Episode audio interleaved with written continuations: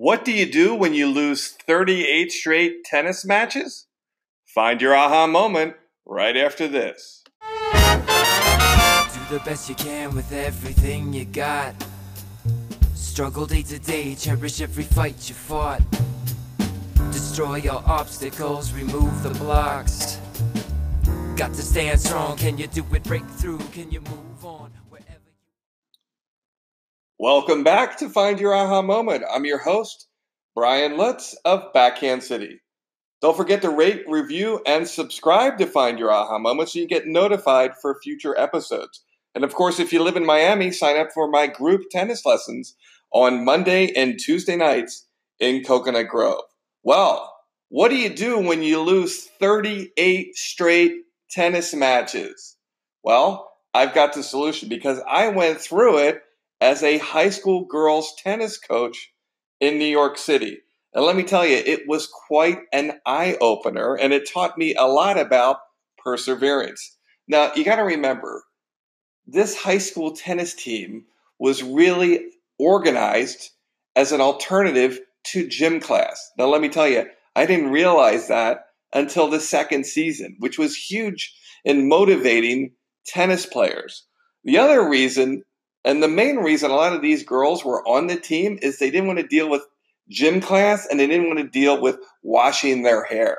Let me tell you, if I would have known that before I started the job, it would have been a lot easier. But practically speaking, here's what I did to attack this phenomenon. Now, just a little backstory I lost 38 straight matches over four different seasons. So each season had 12 dual matches. So it took me three and a half years to change the culture of the school to get to break the, the losing streak essentially. So I lost these as a coach, not as a player.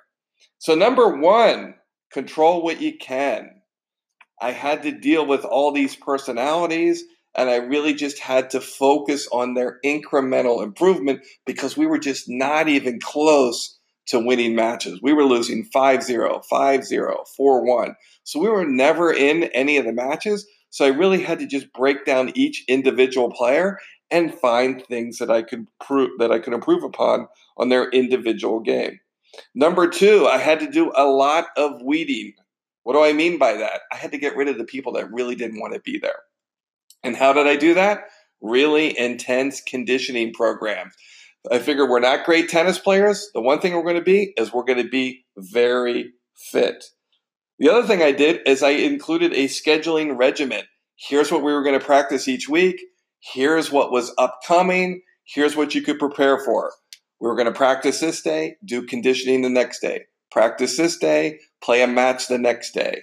So I had to build discipline within there so the girls on the team could anticipate what the expectation was. And finally, the fourth thing, which was really kind of fun, and I just threw it in there on Thursdays, I called it Cappuccino Day. So there was no tennis, there was no conditioning, there was no practices, and typically we didn't have matches on Thursdays. So I made it Cappuccino Day. So we'd go for cappuccino and s'mores. Now we would do this once a month. I wouldn't do it every Thursday. But that was kind of their little reward for doing all the work because we weren't getting the W's. We were getting a lot of L's. And you got to remember, I didn't really realize this at this point. They were just trying to get a gym credit. They didn't really care about winning the matches. So I had to kind of change the culture of the team and get them to kind of recalibrate to buy into my system. The other thing I did is I impl- implemented this system into the JV and middle school. So as these kids got up to the varsity after a few years, they already knew what the expectations were. So it was like a muscle that was already developed.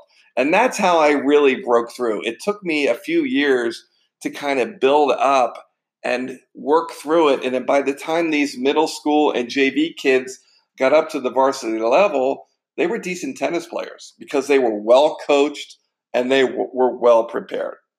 Well, I hope you never have to go through losing 38 straight dual tennis matches, but it made me a better coach for it. Thanks for listening to this episode of Find Your Aha Moment. And of course, don't forget to rate, review, and subscribe to Find Your Aha Moment so you can be notified for future episodes. I'm Brian Lutz of Backhand City.